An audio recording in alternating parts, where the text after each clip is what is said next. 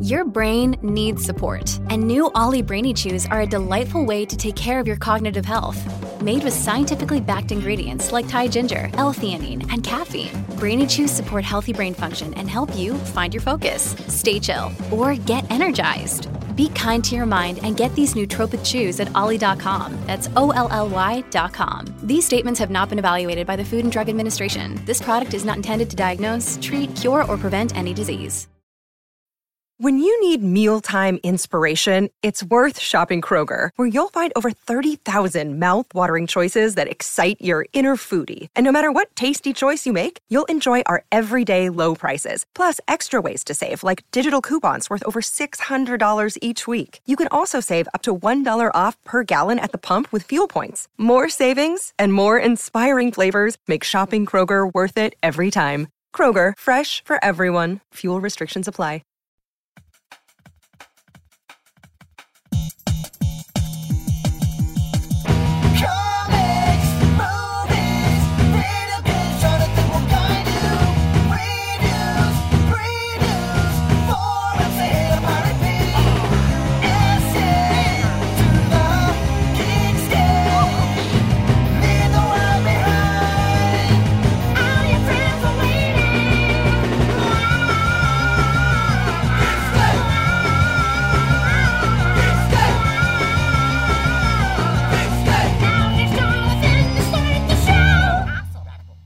Hey Geekscapists, welcome to a brand new Geekscape. I'm recording this one outside of the TradioV studios, which are closed for Thanksgiving. But if this is your first Geekscape, you don't know the difference. And you're about to hear a bunch of movies, video games, comic books, and TV talk. Uh, this is your number one geek podcast. I'm Jonathan London. I've been doing the show for eight years, which is crazy. We are literally coming up on the eight year anniversary in, er, uh, I guess, Christmas is when we released the first Geekscape back in 2006. Wow, isn't that a nine? Is, it, wait, is that a nine-year anniversary or? Yeah, you're at nine That's years at now. nine years, isn't it? 2006 counts seven, eight, Yeah. nine, 10, 11, 12, 13, 14. That's nine. So this is gonna be a nine. Holy Awesome. crap! awesome to some, scary to others. Um, I'm here with Matthew Hiscox, who's one of my co-hosts. It's his show, so I, I'm actually one of his co-hosts for the comic book show, uh, which is on um, Twin Galaxies Live. If you guys have never heard the comic book show, we uh, record it every uh, every Wednesday. It's every Wednesday, nine to eleven Pacific Standard Time on TwinGalaxiesLive.com. If you guys have Skype or if you guys have uh, uh, what is it? What's the live streaming one? Um, It's just it's just Twitch? Twitch. Yeah. Twitch. If you guys have Twitch, then you guys can interact with it. It's only Skype and Twitch, right? Like those are the big interactive ways to be in the chat room. Yep. Well, And- if you if you Skype in, we can see you and we can hear what you're saying. If you uh, if you go you to Twitch, do. we can read all of your comments. It's uh, one of the most interactive comic book shows on the web, and we, we really pride ourselves in being able to hear from everybody. So, Yeah, plus, if you guys ever want to actually talk to Jonathan, that's a good way to do it. well, you know what? TradioV does have a, a phone number, and I guess next week when I go back to the studio with Ben and uh, Kenny, I can give you guys the phone number to TradioV. But they run commercials, and the commercials shorten the show so much that we can barely get to the content, much less get to people's phone calls. Um, and their their phone call system isn't the same as it was with Toad Hop. With Toad Hop, it was through Skype, and I could see the f- callers coming in, and I could scratch the callers that I didn't want to pick up, like if I knew somebody, you know, if I knew somebody's phone number and they were just gonna fuck around, or uh, if somebody was messing around on the phone within the first five seconds of the call, I could just scrap them. Uh, and I could pick it up myself. With TradioV, they call the studio where the engineers are.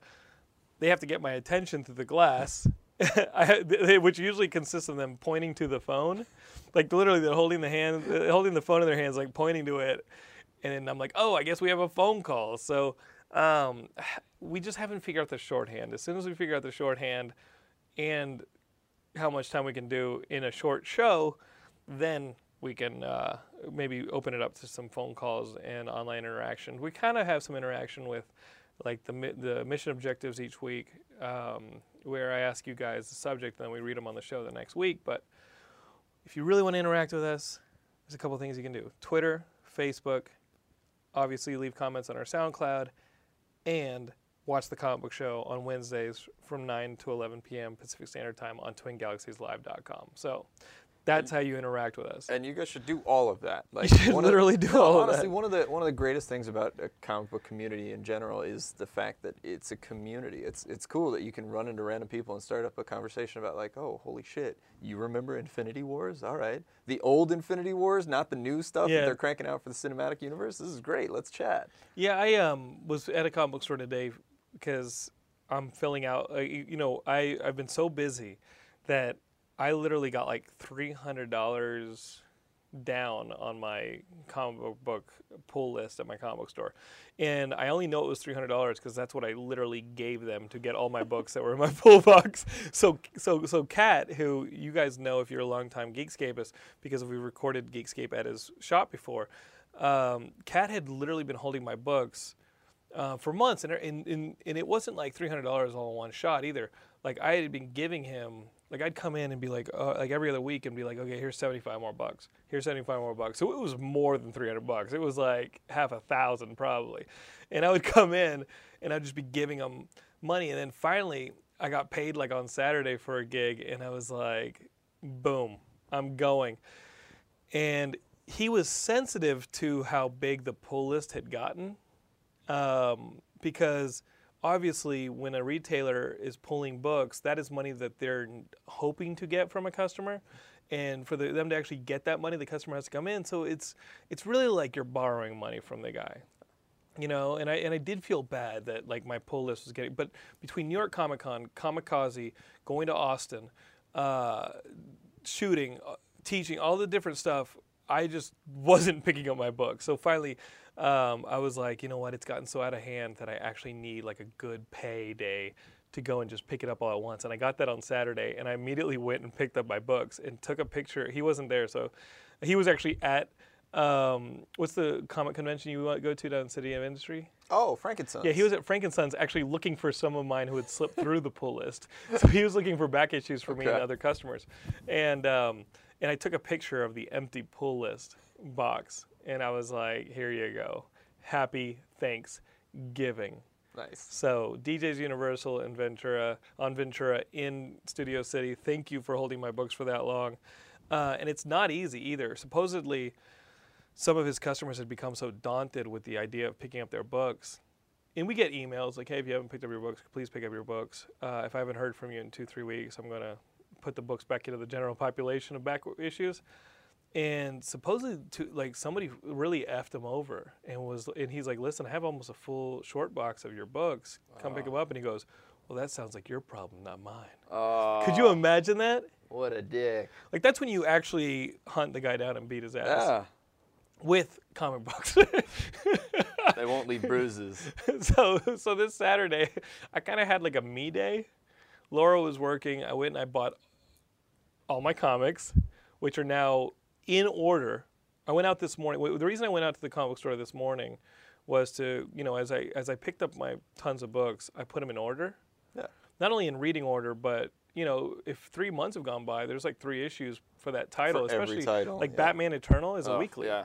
So like Batman You Eternal, got 12 of them sitting there. there's a lot of Spider Verse stuff. What's going on in the Avengers books? Those all, those are all happening across multiple titles concurrently. yeah, how do you how do you sort? What's your what's your system? So I have to. So like Batman Eternal is easy because Yeah. Batman Eternal is just numbered and it's one title. Thank God for being weekly. So, s like Sunday morning, I woke up and I read through like eight straight Batman Eternals, and that was awesome because I feel that there are so many creatives on Batman Eternal that if you re- do read it weekly, you're going to lose track of what's happening. I, I do read it weekly, and I feel the same way. Where it's okay now. Batgirl's down in South America and right now Batwing's Red under Hood. Batwing's under Arkham, he's under and there's like mud people coming after and then him. Alfred is in Arkham, but then, well, then- Alfred well, was uh, in Arkham. Alfred was on uh, in Arkham. He but got then his daughter was the new Penny too. Yeah, she's the, she's in charge of the Bat Cave, and And what's Hush doing in all of this? Oh, he's Yeah. fighting the spoiler for no reason. in the spoilers trying not to get killed by your Right. dad. There is a lot going on in Batman Eternal, and um, and again, if if I think my way of reading it was the way to read it, because Oh, yeah. I'm reading through like eight or ten of them right in a sitting, Well- and I can actually tell what is going on, everything but the little demons under Arkham that are fighting John Corrigan That's and over now. They finished that. Uh, yeah, he, week, he finally got like Yeah. Batwing. Finally got like his. I don't. I, I kind of don't care about Batwing. Yeah. I care about John Corrigan. I kind of don't care about Batman. Yeah, I, I thought they were going to cancel the Batwing series, and when Bat Batman Incorporated went under, I thought that was going to be the end of Batwing. And like, I get that they're trying to keep their diverse cast of characters, but at the same time, it's Batwing mm, maybe one too many. Yeah, yeah. Um, And I hate his like that. '70s style Spider-Man belt buckle. That's his giant chest thing, beam of light. Really, but now they're going to do a Batman Eternal 2, aren't they? They're going to do it again. I don't know. I thought they, I thought this one was going to run through 52. I thought they were going to take it. But are they doing year. a second year of it? I don't know. because I like it, but I only like it if you are reading it in bulk. And obviously, if you're listening to this far, nine minutes into the show, you know we're going to be talking comics, which is something that we've been failing a bit at Geekscape because comics, obviously, I haven't read a few in uh, three months. I've been picking up small chunks, but now I can read all of them. Uh, now I can be like a hive mind of comics again. But um, Carson Bratton, who's one of our Geekscapists, hit me up on Facebook about maybe writing for Geekscape because he's like, I noticed Geekscape isn't doing as much comic book coverage, which is which is really insane to me because comic books could not be at a more popular high right Yeah. now. Uh, so we're gonna have a pretty pretty uh, intense comic book discussion here. And if you if it's not enough, Wednesdays, twingalaxieslive.com, the comic book show. Um, yeah, I, I think the Batman books and the Avengers books are ha- having similar dangers where they're running towards events that have demanded for the for those two titles to kind of have a, a huge supporting cast Yeah. like with time runs out in the Marvel books, the Avengers have gone into literally Avengers world where Captain America and Tony have recruited a ton of non X Men superpowers to be, and some X Men to like Sunspot and Cannonball, some former X Men, to be members of the Avengers, and the Avengers are now covering like a whole galactic scale, but. It just cannot sustain itself. No, With none of them Batman, it can. can't consa- uh, sustain itself. It used to be able to, which is why it's so sad. We, uh, one of the things that Jennifer and I, uh, Jennifer Zhang, who's a producer here at Twin Galaxies Live, um, one of the things that she and I talk about is uh, the the crossovers, the big events used to be sustainable, and the the one that I always go back to is the Zero Hour for DC. It ran one month. There were five issues, and to get the story, you only had to read those five. Yeah. Now it hit every book. Every title was a crossover, but it was a, an ancillary title where you could read the Catwoman Zero Hour title. And Yeah. if I remember that one correctly, she kind of dated Tarzan, and then time got reset, and then Tarzan went away. not kidding. Not uh, not all comics are good. Um, but they used to be a smaller investment. Right. And now, with the Time Runs Out crossover, with the Convergence crossovers, Yeah. they're like, we're shutting everything down for two months, and every book is involved, and there's 47 titles that you have to read all of them because in that one Catwoman title where it would have just been Tarzan, now all of a sudden there's some little tidbit that you have to know. Right.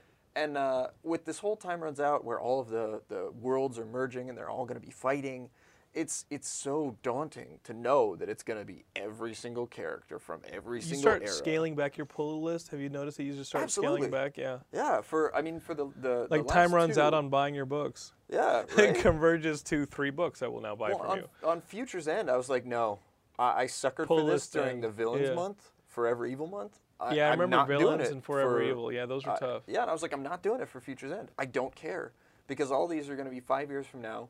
I guarantee you, in five years from now, none of those stories will be accurate. Right. So these are literally just asking for my money to buy lenticulars. I'm not going to do it. I think that the Spider-Man books are uh, they're doing Spider Verse right now, Right. and you literally just need to read the, the Amazing Spider-Man stories, the ones happening in Amazing Spider-Man. There are some spin-off titles like Spider Verse, Spider Verse Team Up, Spider Woman, uh, Spider-Verse Scarlet Alpha Spiders, them, this right? and that. Uh, if you're already reading those books, I can see how it's tying in. But really, if you're reading Scarlet Spider, chances are you're reading Amazing Spider-Man. So if you're reading some of these ancillary Batman books or Avengers books, which I don't even know what the flagship Avengers book is right now, I really don't because they're all seem like roughly Avengers cross Avengers, Avengers World. Um, I guess you could say that if you're only reading um, X Men or X Men Avengers Axis, then then that's a weekly. Um, then that's really all you have to be reading in the Marvel books is Avengers and X Men Axis, where uh, the good guys have become the bad guys, the bad guys have become the good guys, and Tony Stark has created an app to make everybody beautiful, so they get addicted to it, and then like the next day he starts charging nine, like ninety nine dollars a day for it, uh, and creates like riots in the streets. And the last Axis, like Daredevil comes to him and is like, "I'm shutting you down." Uh, and it it it didn't ring true because a Tony's in San Francisco now, and so Dare, so is Daredevil, and Daredevil attacks him, but Daredevil falsely goes after one goes after what he thinks is Tony, which is his suit, and throws like his billy club into the suit's chest to, to destroy it. Um, and uh, I'm trying to figure out where this thumping on my mic is coming from. But um, but uh, as he's destroying the Iron Man suit, human Tony Stark, non-suited up Tony Stark, runs at him from behind, grabs him around the neck, and holds him off of the off of a rooftop. And you can't run Daredevil from behind. You can't run at Daredevil from behind. He has 360 degree senses. Sonar, yeah. He's got sonar. So so Tony's footsteps running at Daredevil would have put him in a chokehold. It would have been Daredevil reaching out from behind Let me, and, let me like just point out the more obvious though. This is Iron Man, and a billy club took him out. his suit. Yeah, he, he, he hit the he hit like that little, you know, the the, what little reactor the thing? reactor thing in the center, the Billy Club, and he's like, "Yeah, I'm taking you down." And I guess I guess Tony Stark was like, "I could give a damn. That wasn't me. That was a suit, and I have a million of them." Uh, I think that's the only reason the Billy Club took out the Iron Man suit because he's like, "Whatever, I got 50 more where that came from, and I'm kind of a villain right now." Um, the thing is with all these stories is that they are good like Batman Eternal, even if it is an investment, is good. Otherwise, I wouldn't have laid down the cash on Saturday that I laid down because uh, Axis is good. The, some of the DC books are really good right now. yeah, some of them. Some of them. So, like, you are putting down money and you're getting some quality out. Comics are at a, kind of a high right now. The I, I have to say, there's al- there's always rises and falls Sure. with with every comic. Um, Batman Eternal, I didn't do it the way you did it. Right. I read it week by week, and the first five six weeks, they're really bad. The first It issue took a while to one, find its issue legs, One yes. was great, and then all of a sudden you're like, oh, this is. But you have to remember, for these huge overarching stories, you got to build the foundation to, to be able to play with. Mm-hmm. Now it's gotten to the point where like, yeah, shit, I'm gonna spend money every week on Batman Eternal. Like, they're good. I gotta keep reading them. Do you um see, do you mainly only read DC? Do you ever read any indies? Because there's good I do indies read out there. indies. What do you read in Um, the indies? The the Recommend last to the one, audience. The, the last one that I absolutely loved, and I, I'll recommend it because it just came out on trade paperback, is Scott Snyder's The Wake. Um, You liked The Wake.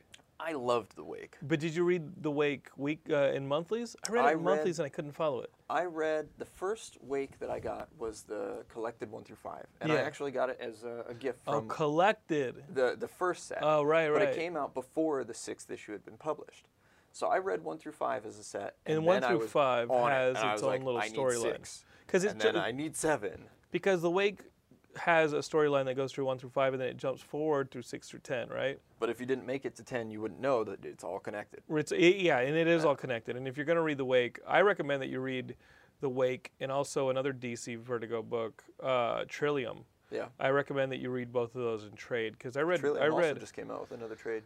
because I read uh, both. I I read Trillium and Trade, and I loved it, but I could see how you get lost month to month. And I read Wake month to month, and I wasn't satisfied because I couldn't connect the storylines. It didn't have a recap page for dumb people like me. It uh, the Wake was a very intellectual book. Oh, is that what you're saying? Oh, you, oh, listen to him making fun of me like that. Well, No. Starro is love, Starro is life, but Starro mass intelligence. I don't know. no, I, I, I feel like uh, the month makes it disjointed. Yeah, it You did. know, yeah. And, and admittedly, the the final issue came out late. They came Yeah. out early on one issue, but they came out on time, which was then late because Yeah. they, it was it was a weird schedule for the wake. Um, and so I read it, and I was like, that was really good. And then, just on a whim, I went back and reread it, and I was like, whoa, I was way wrong. You reread it. I Yeah, think I rereading to- it would I help me. reread I'm gonna re- I'm gonna fix your mic Yeah. again, but um, I think rereading it would help me out a little bit. Okay, now now you're really centered on the microphone. Sorry about the micro Awesome. the mic fumbles, guys. Uh, we'll be back in the TradioV studios next week. Don't you worry. Um, so you'd recommend the Wake. Um, okay, so what what's up with the multiverse in DC? Because you ha- I need somebody to explain to me everything that is happening with these multiverse books. Okay, well, I'm gonna go kind of counterculture on this one. There is a phenomenal series of audiobooks out there. Um, it's published by Graphic Audio. You can go to graphicaudio.net. We've had Richard Rohan, who is the producer and voice of Batman, on our show before. Okay. Uh, we also had Nanette Savard, who plays Lois Lane. Um, they make some phenomenal amazing audiobooks. I've never even heard of these. They're Wait, incredible. what?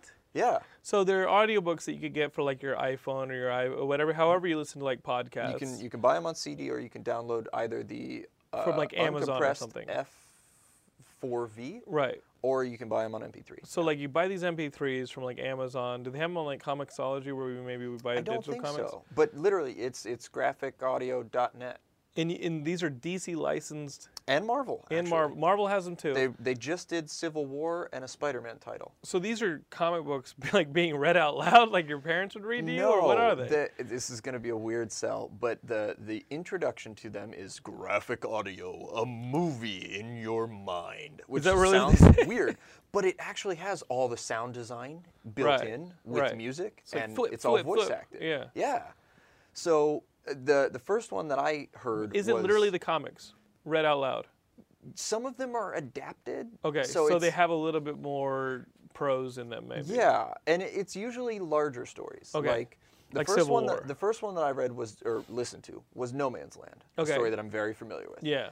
It was 12 discs. It came across two volumes. There was No Man's Land Volume 1 and No Man's Land Volume 2. What? How many hours is that? 12 hours. Each one is crap. between 50 and 60 minutes. Um, so it was an investment, but it did a better job of telling No Man's Land than the trades did. Wow. It was it was great, um, and they, they did it in association with Greg Rucka. So you Yeah. got the you got a lot of, and then it, it just expanded. So if they need anything extra written to like smooth Yeah, things just out, patch it out Greg Rucka's like, yeah, I'm one of the best comic Yeah. writers ever, and I wrote it. So here's this. Um, but they they did a series that was uh, 52. Uh-huh. They did Countdown. They did Final Crisis. They did Infinite Crisis. Right. Identity crisis. They didn't do that one. That would have been too sad. Light like Yeah. fucking rapes and lights somebody, or no, what's her name? Yeah, rapes Sue Dibney. Sue Dibney lights somebody on fire. Yeah. No, Sue Dibney was the one who got lit on fire. She got lit on fire. What's her name? Uh, Palmer's ex-wife. Yeah, she's the one who lit Sue Dibney on Yeah. fire after she got raped. So or something. dark. It was really dark. Good though. Um, but so multiversity, you'd, you'd recommend? Well, do they have one? Multiversity is not on graphic audio, but you get such a good introduction to Nix Wotan and the multiverse through that. Which, when you read the books, it's spelled U O T O A N, Right. And that's pronounced Wotan, which I never would have known. Yeah, I have no idea what's going on with these multiversity books. And th- it really helps you cement. The, the one that I'm talking about was Final Crisis. yeah. And it really helps you cement the idea of okay, this is the bleed. This is how the different Earths work. This is how you can get from one to another.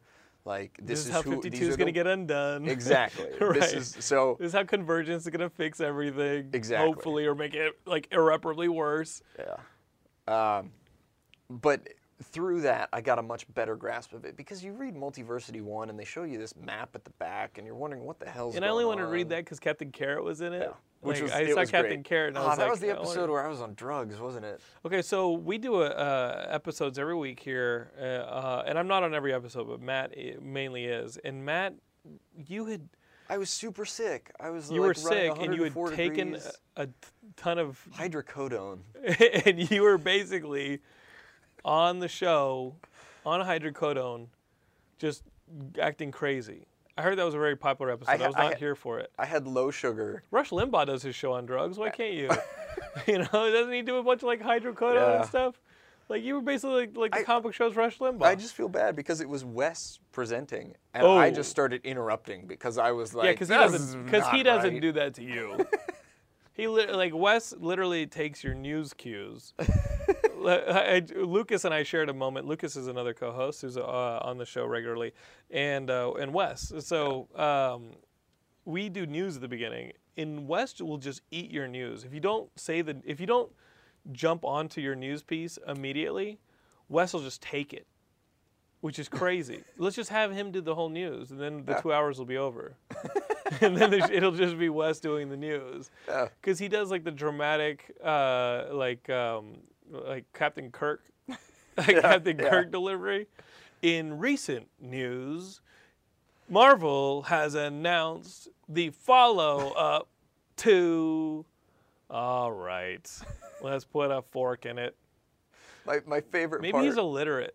Maybe it's My- like hooked on phonics. My favorite part about that is the the show is hectic beforehand. You know this. Yeah, yeah. And uh, not everybody reads all the news prompts beforehand. Lucas and I have to read them every week because we write them. right. Um, Wes does not. And my favorite part is when Wes is reading the news for the first time and he gets shocked about it before he finishes. He's like, like- wait, they're doing that? hey guys, this week, oh holy crap, guys, this week the Flash premiered on CW and it got 8.4 million views. Wow. That's awesome.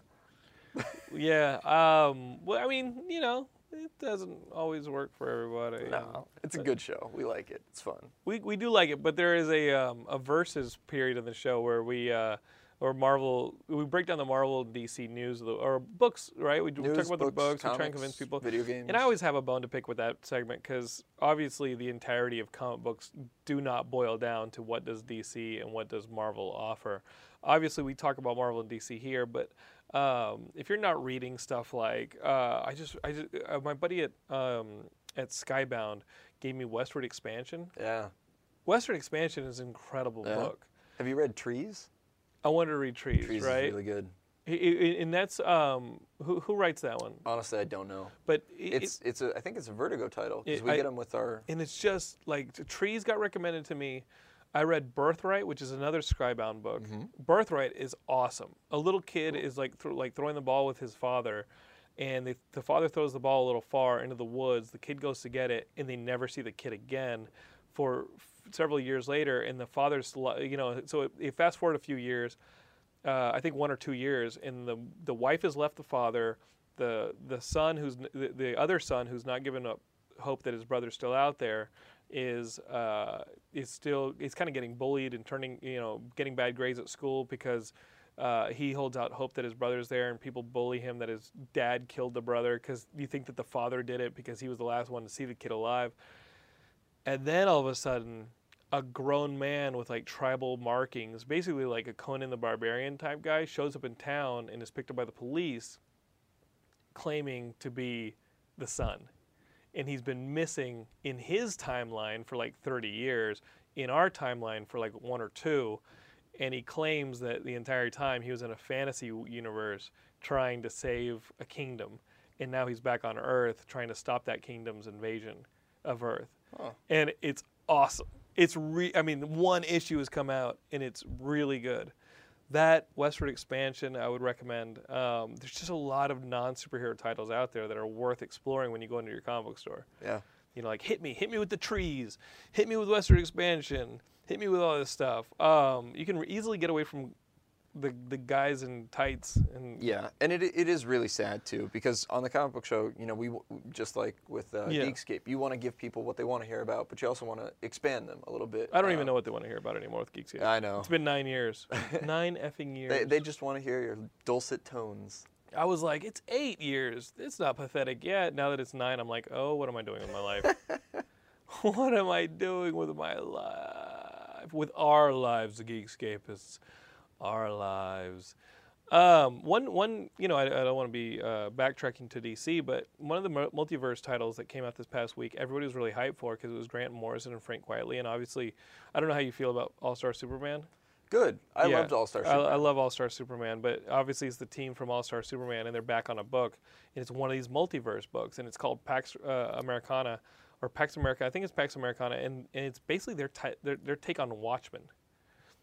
Peace, Okay. American so this is Peace, this is the third one of the spin-offs. There was the Teen Bop one. right? There was the Egyptian Jungle one. And then this one is like the Watchmen thing, and it's basically the Watchmen characters, the Question and Blue Beetle, and uh, Captain Atom, and they're basically uh, he's basically doing his spin on Watchmen, and I guess Alan Moore doesn't like Grant Morrison, and Grant Morrison's like just going with it, and he and he and he and Frank Quiet. I think the the highlight of this book really is Frank Quietly's artwork because to me it's what saves a very dense book. Yeah. And this is a book you're to have to reread to appreciate. And the first time I read it, I immediately texted Ian Kerner and was like, what the fuck was this? Grant Morrison's crazy. He's like doing like he black magic spells and like I, I know there's something going on here but it's fucking convoluted and does, like it's like hobo ramblings. And and then as you read it a little more you kind of see what he's doing and it's still hobo ramblings but you kind of have an appreciation for the design of the hobo ramblings. But obviously this guy final crisis fucking future bullet hobo ramblings. I uh, I really really hate Grant Morrison. whoa as a person Oh, I don't. I've I've only met him once, but Was the he one time I was tempted to tell him to cram it with walnuts because I cannot get past his hobo ramblings, and I've read most of his books. in their hobo ramblings right like a lot of it is hobo ramblings The, the machine that Superman's allowed to look at the blueprints for a second, but he can't take the blueprints or the machine. But if he's able to build it, it grants one wish and then it breaks, and so he undoes. Like what the hell? it's hobo ramblings Um, I, I've never I've never studied writing. Uh, Right. In any form. Okay. Uh, well, in high school, Well, yeah. Right. Uh, and I've never studied storytelling. Right. Um, but in my mind, Grant Morrison is the reason why he's such a popular writer is because he's what I call like a popcorn kernel writer. He he plants seeds for things. right? Where in the middle of a book he'll mention some looming threat by the name of I don't know, let's say Magog for specific instance Right. and then he'll go away and he'll finish out his story whatever it is whether it's a god bullet or a time machine or a machine invention that fixes everything or whatever. And it, he'll he'll just leave the series. And then somebody will be like oh he's such a great writer. Let's go back and fill in this magog person. And then in three more years we can have him come back to write another. And that'll give us impetus to write all of the rest of our series and I, I get that like it's a- it's a valuable commodity to have somebody leave behind something that can be built upon and expand the world. But it's infuriating as a reader because you're like none of that made sense. I liked his X Men. His un- his run on X Men I thought was okay, Yeah. but it ran a little long. Yeah. Um, with Pax Americana, I can totally see him doing exactly what you're saying. He does wrap it up because it is a single issue, but you wonder if the journey was worth the end. You know, because Yeah. the ending, he's like, "Oh yeah, I called back to this one thing that I started on page one," and it's like, okay, well, what about those pages in between? Yeah. What are those a- a- pages in between, which felt like dogs chasing their tails? You know, um, is is the brilliance of Grant Morrison the ideas and not the implementation? Because when you think of like like his concepts, when you think of his concepts, you're like, wow, that's really creative. Absolutely. When you think of the hobo ramblings that make up those concepts in the execution, is it is it even worth the frustration? no, I don't think so. It's like being in a conversation with somebody who just fucking talks too much about shit. Yeah, but That's every now and again they and drop weird. a hint about the Illuminati, and you're like, wait, what? Right. Go back to that. I just remember uh, 2007 Comic Con. He went on stage and talked about the hyper entity, which was um, uh, an entity made up of you and all of your past and future occurrences. So it would basically be like a tapeworm, where you in the present, uh, you in the present kind of doesn't exist, but you're you're an entire entity throughout time. It's almost like looking at time almost like uh, the, in Interstellar. Not to, I'm not ruining Interstellar, but when you think of time as the fourth dimension, you know, forward, backwards, up, down, three dimensional space, and you add going up and forward and backward in time as the fourth dimension. If we imagine ourselves as four dimensional beings, we would just be these giant tapeworms, starting out in like, you know, I guess a, an egg state or a sperm state, and then we grow into these creatures, and then at the end of it, we decay into dust, right? So like that's our uniform, and and our and and we envelop everywhere we've been, right? So we'd just be these long trailing creatures around the earth, and vice versa. And he tried to sell me on this. Like, I mean, first off, he said it in a panel. He talked about the hyper entity in the panel, and everybody who came out of the Grant Morrison panel in 2007 at Comic Con was like, "Holy shit, you're interviewing Grant Morrison. You have to ask him about the hyper entity. You have to ask him about the hyper entity." And I asked him about the hyper entity, and the videos on YouTube. And after the fucking and I was sick as a dog. It was the last day of Comic Con, in the last interview of Comic Con. And as soon as the interview was over, the camera stopped, and I go, "Isn't that just the Tremalfadorians from Slaughterhouse Five? Like, did you literally just spellbind an entire panel at Comic Con with Kurt Vonnegut's ideas that you just claimed as your own?" Because anybody who's been to grade school and had to read Slaughterhouse Five knows about that planet and those beings that exist in fourth dimensional space. And you mother oh okay. So you have power over people who've read four color funnies But the second you get people who have actually read beyond a fourth grade comprehension level, Not impressive. the the magic trick Not starts impressive. to like not sell anybody. yeah. Um, yeah, I'm. Did you? I mean, maybe you guys. Listen, if the solicitation for Pax Americana comes in, It, it might already be here. read it, but you're gonna read it through your through your hands, like, ugh, but read it and and let me know if you know. You did suggest a good book to me though that I did go and pick up, the Batman '66 Two Face. Yes. The uh, the unaired episode. Yeah, so this is cool, Geekscapists. If you're a fan of Batman the six the 1960s series, Even if you're not. and even if you're not, you're right, because because I'm not It's- somebody who swears by it either. No, but it's, it's coming back and it's culturally relevant again. And this is an incredible story. Not not just the script, but the story of the script. which is that Harlan Ellison, renowned writer, et cetera, et cetera, had written a treatment for an, an episode involving Two Face. And if you guys know the Batman 66 series, there was never a Two Face in the original series, right? You had Joker and you had like Egghead and all this stuff. Like you had some amazing characters, uh, but you never had Two Face, which is one of the most iconic Batman villains. And Harlan Ellison had pitched the producers of the TV show and then gone on to write a treatment for an episode with Two Face. Never produced, but now Disney or uh, DC, sorry, I got my D's screwed Hmm. up. DC had this treatment, which I guess Harlan Ellison had published in a book. Yeah, he he, pu- he published it on, uh, in a book on, on screenwriting Okay. or yeah. uh, screen That- that stories. make- I was like, I don't think it's ever been DC published. It hasn't been DC published, but Harlan Ellison put it in one of his books. Uh, you can read it in the, in the notes for where this story of this came out. And it's a ten dollar comic, but it's worth getting because Len Wein, who created Wolverine and Swamp Thing, he wrote it out and he wrote it in the voice of the show because it's very like, holy cow, Batman! It's really awesome.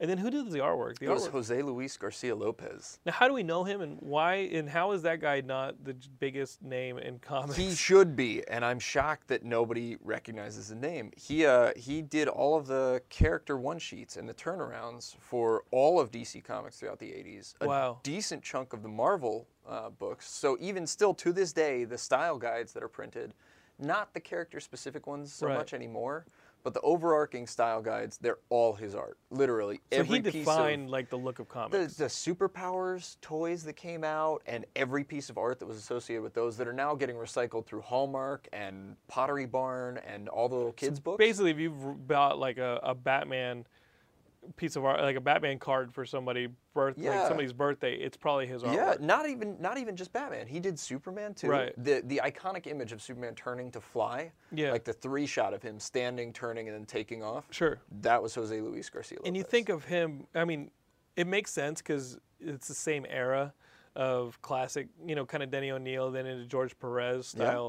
Comic book artwork, and he's right in there. And he's he's, I mean, would you say he's like the unnamed the hero? Like he's the un- Absolutely. and uh, the crazy thing is, he's one of the first who really crossed over between Marvel and DC. Uh-huh. He did the work for both of them. And Perez he did, did a that, lot of the Captain. America style guide and art. Adams, Neil Adams did some of that stuff too. but he it- did it. similar, he did it right but I think that guy's same better. time. Oh yeah. This guy's awesome. His, uh, to me, Jose Luis Garcia Lopez was the the uh, quintessential guy who was the turning point in modern art. Okay. Um, you know, you go back to like Silver Age art, and it's it's kind of cartoony, Sure, kind of sure, cheesy. sure.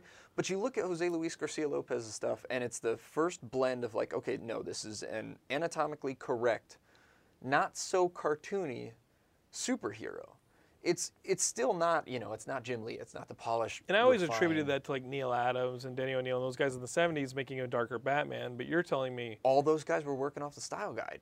off of his style guide. The style guide It's was like distributed to Cockrum everybody. and all those dudes did- like like all the like so you're telling me like the like everybody who did any art for DC in the 80s and it, I think he even did the late 70s got handed the DC style guide. The- You can buy them on eBay. They're like 500 bucks for a complete one. Uh, it's worth it. and he did some of that stuff for Marvel too. Yeah, he did. He did. Uh, I think he did about a third of Marvel style guide, if not. uh, Ah, see, with Marvel, I'm not as familiar. sure. I know he did a decent chunk of it. Wow. Uh, but I think he did about a third of the Marvel style guide, and he did all of the DC style guide. So like So he taught us how what comics look like. Yeah, when Lex put on the green kryptonite suit for the first time, Yeah. that was his design. That was his art. Why can't he design the new 52? Right? Why and he- he still does this stuff too. He's out there. He You goes think to, he would have put? You think he would have put all those pouches on the X Men? No. Early '90s X Men, the blue and gold. He wouldn't have done that stuff. That's ridiculous. Yeah. He wouldn't have put Pouch of the X Men. He wouldn't have. He wouldn't have done this. Uh, He wouldn't this- have done all the, the- pinstriping on the new 52. the new 52 with like the, the, the collars and stuff. It's like crazy. Superman's Everybody a needs a. Mandarin collar. Why not? That's Their necks cra- get cold. This guy wouldn't have done that. No, no I mean, way. no offense, Jim Lee, but like, come on now. But it was awesome that he came out and he did all of the art for the lost episode of Batman 66. Yeah, it's worth, guys. It's worth the the, the ten dollars if you want a piece of history because it not only includes the comic, it includes the penciled pages. So you can really appreciate this artwork, and also includes the treatment.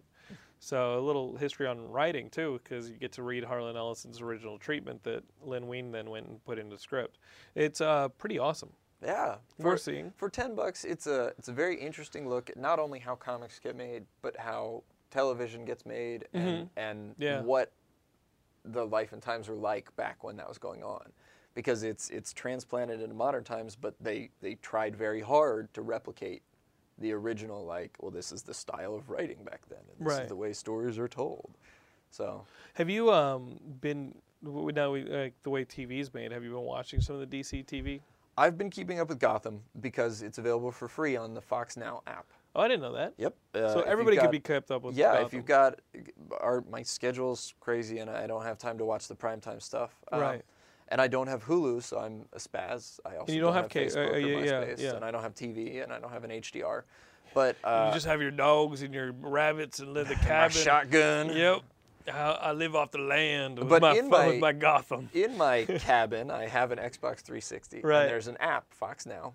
Okay. You don't have to sign up for it. You don't have to do anything. You Just use it. You just download the app, and uh, you can watch all of Gotham for free, every episode, all the way back from episode one to that week's episode. Um, so what's your take on Gotham? It's getting a lot better. Yeah, I think so too. Um, again, it's, it goes back to like the, the idea of Batman Eternal. You have to have legs to stand on. And Yeah. Gotham started off by doing a lot of things that comic book fans are, are not a huge fan of. I mean, I was not a fan of the fact that there wasn't a robbery in this. It's just an assassination now. Um, Right.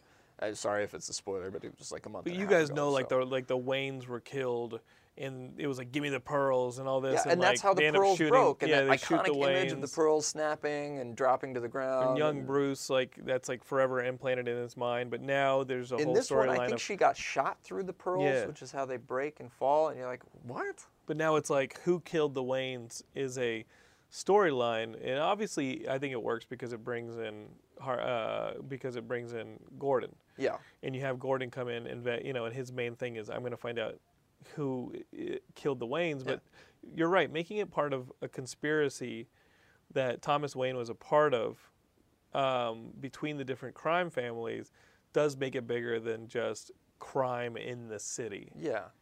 For good and bad, I think. It's well, it's something they've been working to develop too for for years and years and years. People came up, and this was never done in the comics. This was, I think, this started at places like Comic Con, and then they kind of started to fit it into comics. But they, um, for years and years, they, they said like Batman is the reason why these supervillains exist. You know, there weren't any supervillains until, until a guy started dressing up like a bat to fight Sure. crime, and then the criminals decided that they should dress up and start doing this. But I think that was more of a fan thing than it was a comic thing, and then the comics reacted to that. Right. Now, what they're saying is it's not Batman who causes the villains to show up, it's the Waynes. The Waynes represented something, the Waynes represented hope. Mm-hmm. And when the Waynes died, that hope died. And things got so much worse. And that's so why the show's fast. called Gotham because it's not Yeah. even it's not even about the underbelly of the city or the police in the city. It's about the entire personality of the city. And to me, I've been a Batman fan for years and years and years. I can go on about all my favorite stories and talk about Batman Death Wish, a movie that I made, and all the rest of the Oh yeah, guys, go on YouTube and, and Google Batman Death Wish. That It's was a- that was not meant to be a plug. I'm sorry. no, no, it should it should be a plug too because I think it, it makes you an authority on this stuff. I think that short's are awesome, and I think uh, they should all check it out. just That's what I think. Be lenient on the bat nipples. no, the bat nipples are hot. That's why we put it. You made them cool. We we wrote in a joke where uh, Nightwing doesn't have the nipples, and it was Nightwing standing between Batman and Robin, and he looks at Robin and he looks at Batman, and he says, "Guys, is it really cold in here or what?" um, but it didn't didn't get didn't No- get made. no but at, at any rate, um, I like when you're able to take an old story that everybody knows and and give it a new context or a new framing. And the comic books have been working at this for a while, where they've been trying to shift the the presentation of it's not Batman who who made the villains, it's it's the death of the Waynes and what that represented. Mm-hmm.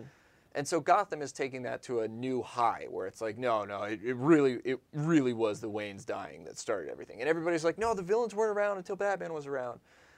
Yes, but you always reframe stories and you look at things in different contexts. So I think Gotham is doing a pretty good job at, at presenting an old story in a new way. Right. And I really like the interactions between Gordon and Bruce. I know everybody's complaining, like, why is Bruce even in it? no, I like the Bruce Alfred stuff. Yeah, that's Uh, the great too. Bruce Al- the Bruce Alfred stuff is the highlight of the series for me. and you gotta, look, I don't know if you watched the one with Victor Zsasz. I've watched all of them. Okay, so the the one Zsasz, I thought Zsasz's treatment was awesome.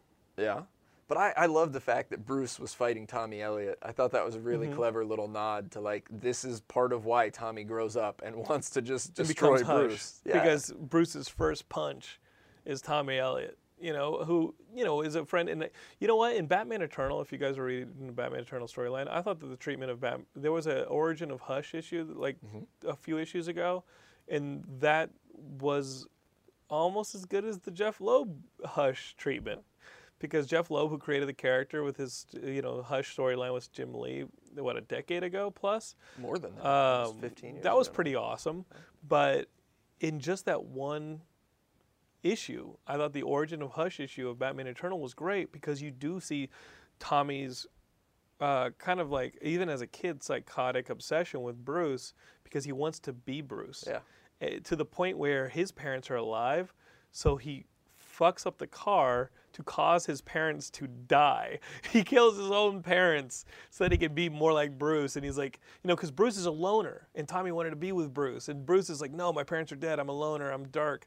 Kind of like the Amazing Spider-Man Yeah. movies, which is not how it should be. it's not Batman. It's Spider-Man. Uh, but but it- with Bruce Wayne, it's like you know, even growing up as a kid, he's a loner and he's dark. And Tommy wanted a part of that, so Tommy rigged the car. You know, bro- like took out the brake fluid or whatever he did. His own parents died, and now he's like, Bruce, we're we're the same. It's really psychotic, and to see the, to- the Tommy Elliot character in uh, Gotham was cool. I think they're doing a cool treatment of it. Uh, some of the casting feels off to me. Yeah, yeah. Fish Mooney is uh, she's active. What one of the things that Jennifer loves to say is that Fish Mooney is getting direction from Joel Schumacher, and Right. everybody else is not.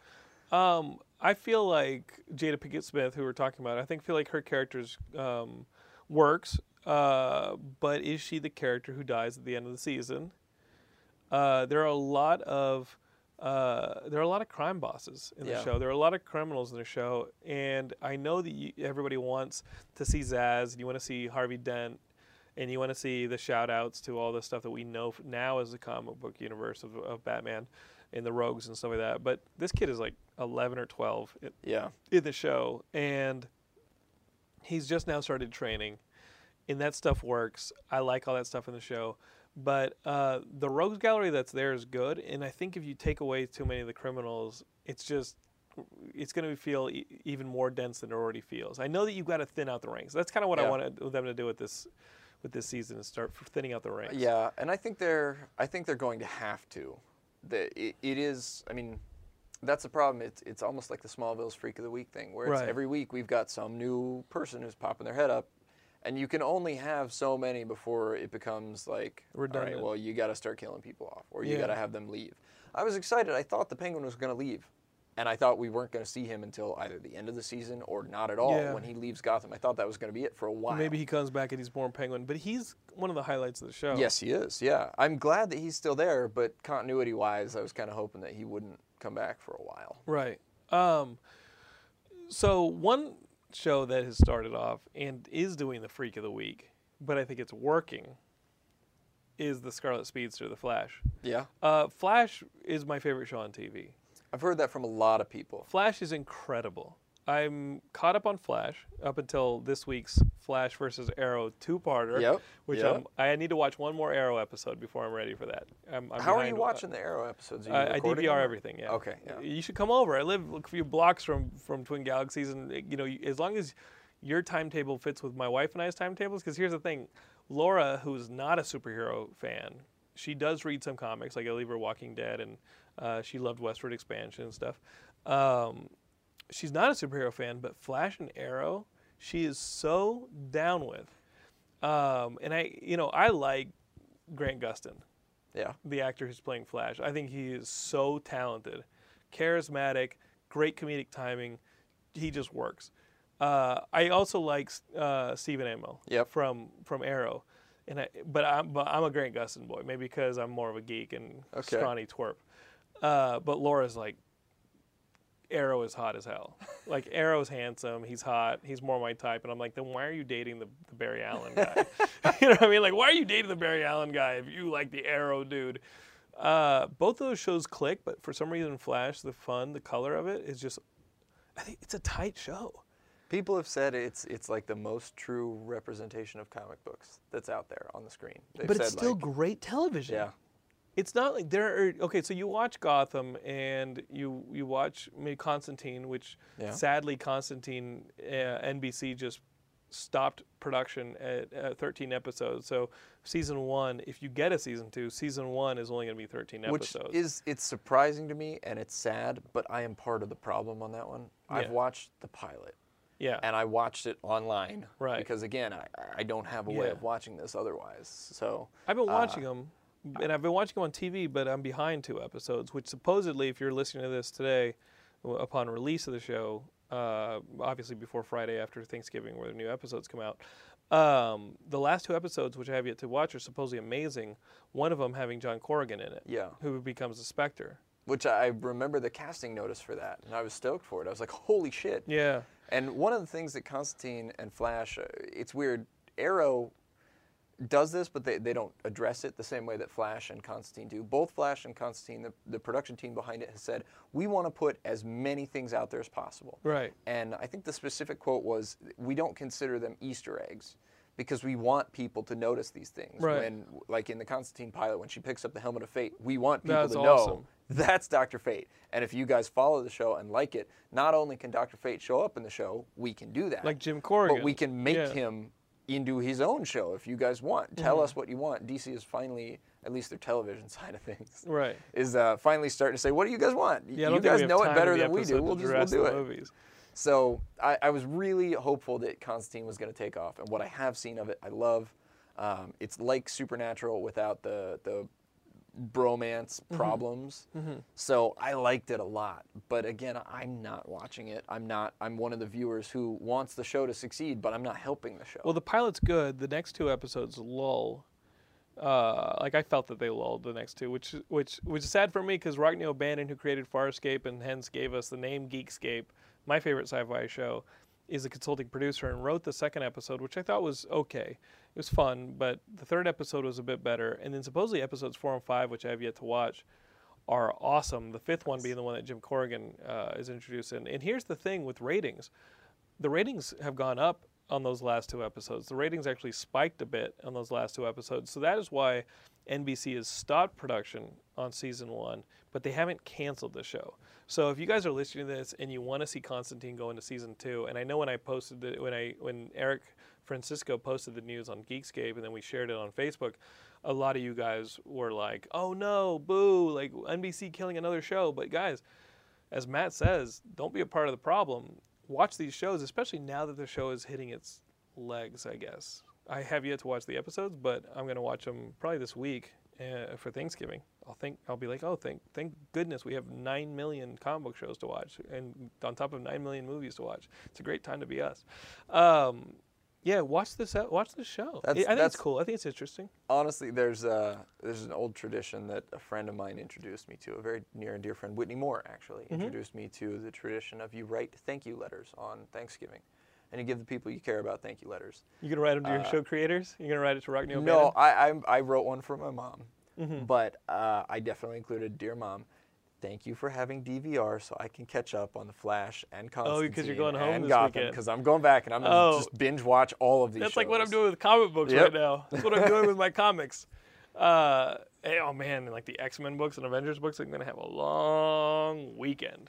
Uh, I should be writing my scripts for my comics, but instead I'm reading other people's comics. But again, I always tell myself, Stephen King said, if you if you don't have time to read, you don't have time to write. Like you really have to absorb, kind of like replenish your image bank and your imagination, and see what else is out there and learn from other writers.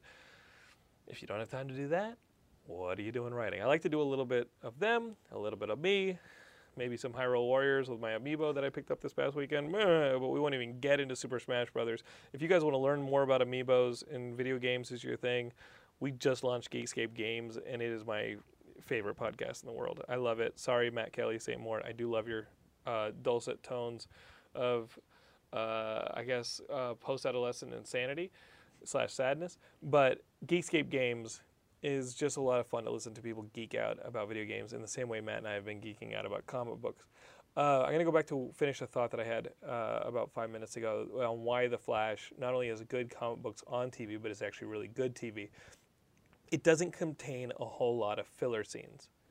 Even the scenes you think are filler scenes, um, like scenes not involving the Flash, or uh, maybe just involving, you know, the detective character or this and that, are so well written and well acted out, and are done from a, a veteran team that uh, obviously was on Arrow for two years before they launched the Flash, that it just all feels important.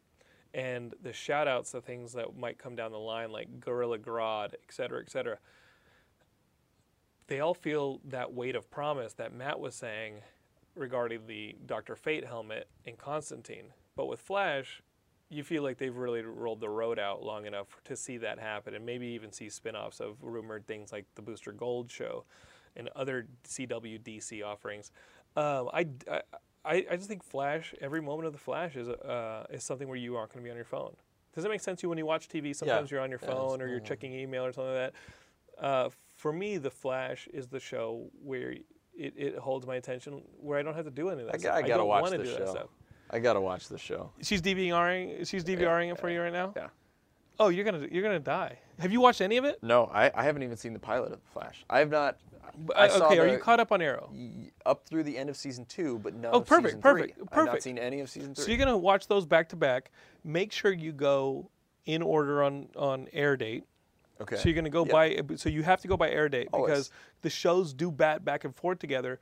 And when a like let's say for instance a character leaves an episode of Arrow, and is in like what is it Coast City or whatever, Right. then you're gonna see that episode where they're in Okay. the Flash. The Flash and Arrow work concurrently with each other. Cool. So like characters that aren't in one because they're in the other, that happens. So you have to watch it by air date. Okay. It's awesome. Has Diggle gone and kicked Fla- uh, Barry's ass, Flash's ass? we can't be talking about this stuff. if You haven't watched the episode. I like Diggle. Diggle's I love unsung. Diggle. Diggle's Guys, amazing. Arrow, Flash are awesome shows. Constantine has a chance to be an awesome show. We got to give it that chance. In Gotham is hitting its own unique stride. It is nothing like the other three. No. I, I, well, actually, th- I think Co- Constantine and Gotham don't feel like anything like the CW, but they all feel different, and I want all of them to live. Yeah. That's that's why I'm so into the the Gotham one. Honestly, is because I knew Flash and Arrow were going to be a, an investment. Yeah. Whereas Gotham, it's standalone. You can Yeah. follow just that one story, and it's by all the writers from Rome, which Mm-hmm. was an incredible series. I'm like, okay, I, I, I like this. I'm I'm on board. Agents of Shield. Don't watch it. You're not a Marvel guy. I, I didn't like it. I watched the first two or three episodes. I was like, this is of season one, right? Yeah. I think a lot of people did that. Yeah. And then it, you really had to push yourself to where Bill Paxton's character joins about two thirds of the way through season one, which is a huge investment. Ah. And that is a lot to ask of an audience. But now it is clicking. You said, yeah. There is, uh, you guys who saw Guardians of the Galaxy, you loved Ronan the Accuser. He is a Kree. We now have a Kree in Agents of S.H.I.E.L.D. We have Kree storyline going on in Agents of S.H.I.E.L.D., and you're like, holy shit. Agents of S.H.I.E.L.D., which is like the small, boots on the ground, non superpowered division of the Marvel Cinematic Universe, is now dealing with one of the most galactic aspects of the Marvel Universe, tying, it, it's like the single tie to Earth that we've seen since Guardians of the Galaxy. Yeah. Guardians of the Galaxy, if it like never comes back to Earth, it would make sense. But here we have the tie to Earth, right here in Agents of Shield. It's I, I'm loving it, and there's rumors that like, uh, you know, anybody who's had, had the Kree blood, which is why the injection of Kree blood is what brought Coulson back after he was killed in the Avengers. Okay. So the Kree blood helped him, like you know, in some experimentation helped bring him back. But he started getting these visions, and he started drawing these weird designs on the wall, and he became obsessed. And other people, other agents who had been killed and brought back with Kree blood, started becoming homicidal, uh, homicidal and like unbalanced. So they had to hunt those guys down. In doing so in that storyline, they realized the designs that they're drawing aren't two-dimensional designs on the wall; they're blueprints. So they actually have to be flipped down and elevated into a three-dimensional city and Shield right now Shield, what's left of it after Captain America 2 Right. and Hydra are racing to find this city. And we think uh, the big rumor on the internet is that it's Attilan, the home of the Inhumans, which is the last film in phase 3 of the Marvel Cinematic Universe, Right. phase 3. And people are losing their shit. Could you imagine, like Agents of Shield, the show that you gave up on, like three, three, four, and I'm not blaming you for giving up on it. A lot of people gave up on it it now has ties to a lot of different interesting aspects of the Marvel Universe. Not the Cap, Thor, Iron Man stuff, but the Inhumans, Yeah. Guardians of the Galaxy stuff that like was really like diverse and out there. It would be it would be a really cool plan if Marvel can pull it off to have Agents of Shield kind of actively and retroactively spawn the their fourth phase. Right. Where it's hey, Black Panther, guess what? And Inhumans, it was all there. Yeah, yeah. Oh, when you look back, you realize. sales. Yeah. I think they've mentioned Wakanda in in Agents of Shield. Okay. Um, you know what? I think they have mentioned it, uh, Wakanda and Agents of Shield, but eh, I mean, because it comes out so regularly, because it's a TV show and has a much more aggressive ske- release schedule than movies, obviously, they're able to pepper it so much, Yeah. so much more. And I think right out of the starting gate, a lot of people were uh, unsatisfied that that wasn't happening a lot, and we were like, why are we watching these a holes? Yeah. Like, why, why are we me. watching these normal Yeah. a-holes like running around? Now all those a-holes are pretty awesome, and they, they're kind of growing into their own, and the show is satisfying. I do not suggest it for your Thanksgiving weekend. No. Your Thanksgiving weekend is all DC all the time as a, as a DC fanboy. I, I got and enough you've got you've got me some busy. great stuff to watch. I'm excited for your Thanksgiving. Yeah. Um, but maybe one day down the line, if you ever appreciate the Marvel movies a little more and need just a background, I'm not saying watch all of Agents of S.H.I.E.L.D., but perhaps we could make Matt a best of list, a recommended hit list of Agents of S.H.I.E.L.D. Episodes. It's like, okay, we're going to cut out the episodes you don't need to see, um, which is tough because there are moments in each episode that do lend itself to this, you know, continuous storyline. But we should give them a hit list of like what are the top five Agents of Shield episodes that you need to watch to see all the behind the scenes stuff going on that weaves into the Marvel Cinematic Universe. That'd be interesting. Yeah. I, I one of That like or, or that or read the Wikipedia. I don't know how to read. right. Well, what I, what I was saying earlier too is it's great to have communities who are who Yeah. are backing this, and if the Geekscape community gets together and puts together a hit list of uh, what I should be checking out for Agents of Shield, I will absolutely check it Yeah, out. Yeah, like what, what what what episodes? What five or six episodes would you watch just to know what is going on? So when you see like supposedly BJ Britt's character, uh, who almost died in an episode, uh, BJ Britt's character, um, he's the the the black agent who was added with Bill Paxton last season, uh, and he supposedly has a little cameo scene in, in Age of Ultron. So when you see Age of Ultron, you're like, "What the hell's going on there?" And there was another, right around Captain America 2, there was a scene with one of the agents. Uh, did you see Captain America 2? Yeah. Remember the agent who like went Hail Hydra first Yeah. to Garry Shandling?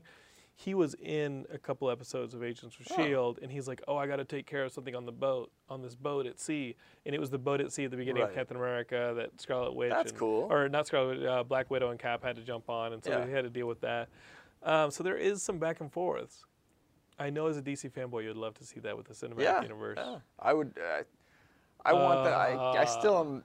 Are you upset that they cast a different Flash? I am. Especially what I haven't dude? even watched the Flash, Oh, and I'm he's like, so oh good." come on, why, why, why would you do that? Yep. If I was in high school, there would be a Grant Gustin poster in my locker, and I would get my ass beat repeatedly for it. I would be called queer every day and get beat up. But Grant Gustin is that good. There may be a Grant Gustin poster in my room right now. I don't know. I don't That's know how if you good guys, he is as the Flash. I don't know if you guys ever do giveaways or anything like that. We do, we But do. Uh, if you want to give some stuff away, not that long ago, I found a short box full of back to school Superman sets, and it's it's two comics. It's a locker-sized Superman poster. It's a little Superman notepad and a Superman pencil. Oh, I'll mail that to a and I was I was in it for the for the pencil and for the the notepad because I was like, man, around here, just you write the notes all the time. I'm you know I still haven't gone Sure, digital sure, sure. analog, but I, picked up like 20 or 30 of these. Whoa! So if you want to give some away, I- I've got a I whole would stack love of them, to give so. some away on Geekscape. Um, Geekscape is if you're looking for, uh, first off, if you're a video game player, I'm about to tell you a bunch of stuff about video games uh, that we're giving away. But you're probably not going to hear it if you're a video game guy because we just re- talked a bunch of comics and you're like, F this, I'm listening to Geekscape games. That being said, if you are listening to this, you love the comics, and if you're a Steam player, Kenny Craig, who's my co-host, you guys know him as Crippled Kenny, on the podcast each week, is starting a new Twitch stream, and in doing so, he's going to be playing through Bor- uh, Tales of the Borderlands, the new Telltale games. He's going to be playing through it live this week. Uh, I think the cut down or the full stream is going to be on our YouTube page, Geekscape slash uh, YouTube slash Geekscape TV. That being said, he is giving away a bunch of Steam codes during his uh, his playthrough. So if you're listening to this and you love watching video games on on Twitch, follow Crippled Kenny on Twitch, and he's just going to be giving out Steam codes. And there's some things you have to do to get them, but hey, you should be following Crippled Kenny on Twitter anyway and learning how to do this. Uh, Matt, you're on Twitter. I am not. You're not. You're not on Twitter. You're not on Facebook. You're not on email. email. You're on email. But like, what's the best way to follow you and like like keep up with all that stuff? I guess I guess we, Twin Galaxies Live. twingalaxieslive.com. We have to uh, be sitting in our seats. show. We have to be sitting on our seats watching the comic show Wednesdays from 9 to 11, Wednesdays, Pacific Standard Time, twingalaxieslive.com. We, We, also uh, have a Facebook, Twin I don't. we- no, oh no, yes, we- the, yeah, the comic book show has a Facebook. I tried to post on there this week. The comic book show has a Facebook. Did it hurt you to post on Facebook I knowing was. that you don't have one? I tried to put photos up, and it took me a long time to figure out how. Hmm. But I put up the uh, the awesome artwork for the sequels. So I put up the uh, the Rocketeer 2, Rise Yeah. of the Red Skies, and I put up. I think Shane O'Hare, our our host of the comic of the Geekscape games, ordered that print. Yeah, I shared. I shared a couple of those. I Rocketeers. was like, this is awesome. So you, Uh, you might do you think you might get a Facebook account in the future? No. Yeah. Yeah. Okay. Okay. Um, I, mean, I don't want to push. you. But uh, we have BatmanDeathWish.com as well. Mm-hmm. Uh, we made a dramatic viral video. We got, I think, 1.6 million hits on it so far. Yeah. Jeez. Um, we use the bat nipples. It's Joel Schumacher theme. But if you got 11 minutes of time to kill and you wanna you wanna watch something fun, Batman Death Wish. You guys watch this short. Go to YouTube. You've already subscribed to Geekscape TV on YouTube, or else you, I, I don't like you anymore. Uh, eh, you know what? If you made it through 55 minutes or 65 minutes of listening to comic book talk, I love you. Uh, eh, but go look at De- Batman Death Wish on YouTube and tell me you don't love the bat nipples. Uh, obviously, we're Geekscape. We're on Facebook, Geekscape uh, dot .net, D-O-T-N-E-T. We're on YouTube uh, as Geekscape TV. We're on uh, SoundCloud as Geekscape. Guys, subscribe to the SoundCloud if you want to listen to more of these episodes, or leave us a comment on SoundCloud, Stitcher, uh, iTunes. Leave us a review. I know we've been around for nine years, but it's never too late to review your favorite geek podcast. Uh, that'd be awesome if you guys leave reviews. Um, and um, obviously follow us on. Uh, I'm at Jonathan Lennon on Twitter. There's at geekscape.dotnet, uh, geekscape.net on Twitter, and we're at the geekscape.net website. So there's a lot of ways to be involved. As Matt said, community is everything, and you guys are a part of it. And you guys are in it to win it if you've been listening to 65 minutes of comic book talk. I've been wanting to do this for a while. yeah, man, this has been awesome. It's, it's to great to just sit back and with you, yeah, Matt. chat. I've learned a lot in this last hour plus. I hope you guys have too.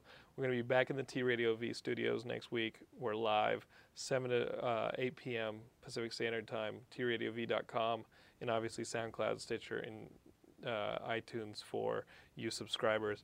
Uh, I love you guys, and we will see you guys after the American holiday. Yeah, happy Thanksgiving, guys. Happy Thanksgiving.